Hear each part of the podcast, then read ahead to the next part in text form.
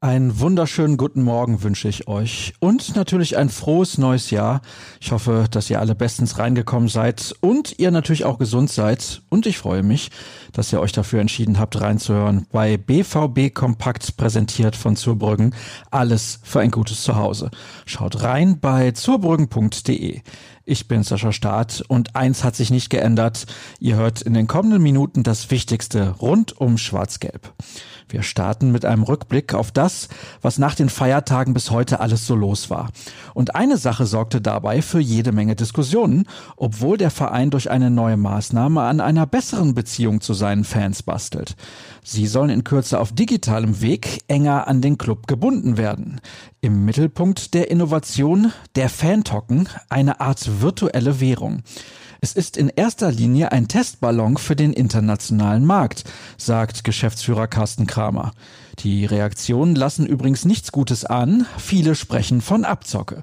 Die Details stehen im Artikel von Sascha Klaverkamp. Mal wieder ordentlich was auf die Ohren gibt es bei unserem wöchentlichen Podcast, der selbstverständlich auch zwischen Weihnachten und dem Jahreswechsel keine Pause gemacht hat. Hannes Wolf war so nett, den Weg in unsere Redaktion zu finden und über eine Stunde mit mir zu plaudern. Er verrät zum Beispiel, warum er das Angebot ausschlug, als Co-Trainer unter Lucien Favre zu arbeiten. Und es geht um Wolfs Freundschaft zu Edin Terzic, das knallharte Geschäft Profifußball und noch viel, viel mehr. Die Zeit solltet ihr euch definitiv nehmen. Eines der spannendsten Gespräche, die ich bislang führen durfte. Nach wie vor überall zu hören, wo es Podcasts gibt.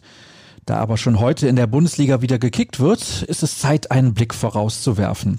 Die Borussia spielt am Sonntag gegen den VfL Wolfsburg und für den läuft mittlerweile Maximilian Philipp auf. Der Stürmer verpasst leider das Wiedersehen mit seinen ehemaligen Kollegen aufgrund einer Muskelverletzung. Im exklusiven Interview spricht er über seine Zeit in Dortmund, die russische Mentalität und Corona. Leon Elspass hat alle Antworten von Philipp für euch aufgeschrieben. Und wo wir schon bei der Partie gegen die Niedersachsen sind, kommen wir zu ein paar Aussagen von Michael Zorg. Der nimmt die Mannschaft in die Pflicht. In der Bundesliga hinken wir unseren eigenen Ansprüchen und auch denen der Spieler hinterher.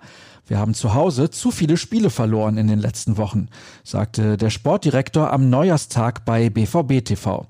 Es dürfe keine Entschuldigung sein, dass die Fans besonders fehlen würden. Da erwarte ich von der Mannschaft, dass wir uns deutlich steigern. Mit dem fünften Platz sind wir alle nicht zufrieden. Außerdem ließ er wissen, dass Erling Haaland gegen Wolfsburg sein Comeback feiern wird. Dafür muss Edin Terzic auf Yusufa Mukoko verzichten. Der leidet unter Knieproblemen. Er wird aber kurz bis mittelfristig wieder dabei sein, erklärte Zorg. Daher gehört U23-Kapitän Steffen Tigges vorerst fest zur Trainingsgruppe der Profis. Die Amateure greifen erst am 16. Januar wieder ins Spielgeschehen ein. Und damit entlasse ich euch, nicht ohne in gewohnter Manier auf die wichtigsten Anlaufstellen rund um unsere Berichterstattung hinzuweisen.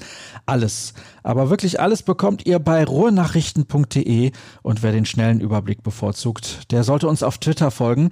Der Handel lautet rnbvb und meiner übrigens Sascha Start. Genießt den Tag und wie gehabt bis morgen. Tschüss.